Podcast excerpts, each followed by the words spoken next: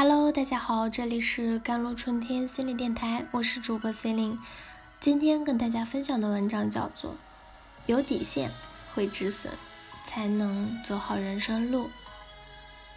看了贾樟柯的电影《江湖儿女》，一直挺喜欢贾樟柯的。虽然有时候看不太明白云山雾绕，但是仔细想想，总觉得电影里暗藏玄机，头头是道。相比他以前的电影《江湖儿女》，非常好懂，讲了一个小城市的女孩感情和生活上的经历，大概是从二十来岁讲到了四十来岁，横跨了一个从女孩到女人的成长过程。恰巧。巧巧是生活在大同的附近，父亲是矿务局的退休的职工，母亲已经去世。他年轻漂亮，是当地大哥冰冰的女朋友。冰冰是机车厂的下岗的职工，仗着麻将馆收保护费，靠着解决各种社会纠纷而挣钱。所谓的江湖由此而来。两个人一起混了好几年。巧巧希望能够和冰冰过正常人的生活，可冰冰对他们的未来没有这样的打算。一天晚上，两个人遇到了寻仇打群架的。为了救男朋友，巧巧拿出了冰冰私藏的手枪，开了两枪。警察几次三番的问巧巧，私藏的枪支判刑很重，这是谁的枪？巧巧。包庇了冰冰，一口咬定这是我的枪。巧巧，他被判了五年。这几年里，他爸爸去世了，他没有能够尽孝送终，而提前四年出狱的冰冰一次也没有去看过他。五年以后，巧巧一个人走出监狱的大门，去寻找冰冰。冰冰不仅不接电话，还故意躲起来。他有了新的女朋友，对往昔这个为他坐了五年牢的女人毫无感恩和眷恋。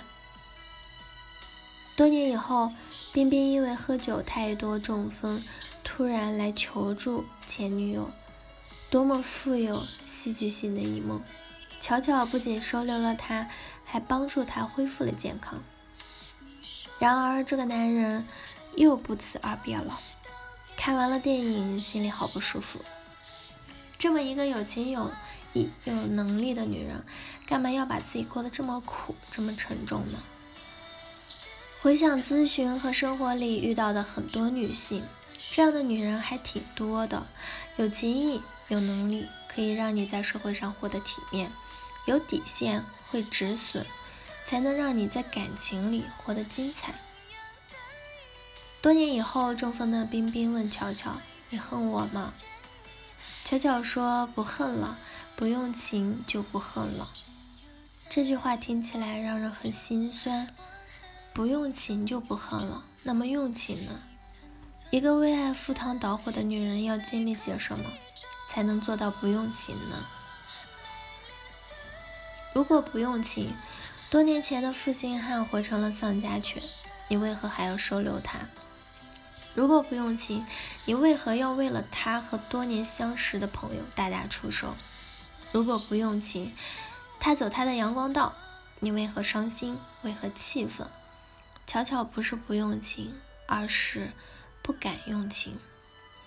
满腔的爱恨情仇，却对着一个毫无感情的冷血人，只有悲伤、失望，自讨苦吃。可你真的能放下他吗？恐怕没放下。对冰冰，巧巧又爱又恨，又悲哀又期待。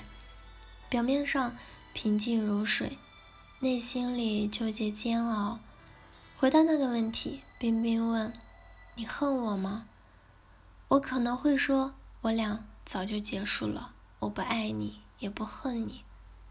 爱和恨都需要花太多心力了。从分手的那一刻开始，我们就已经无爱无恨。”毫无关系了。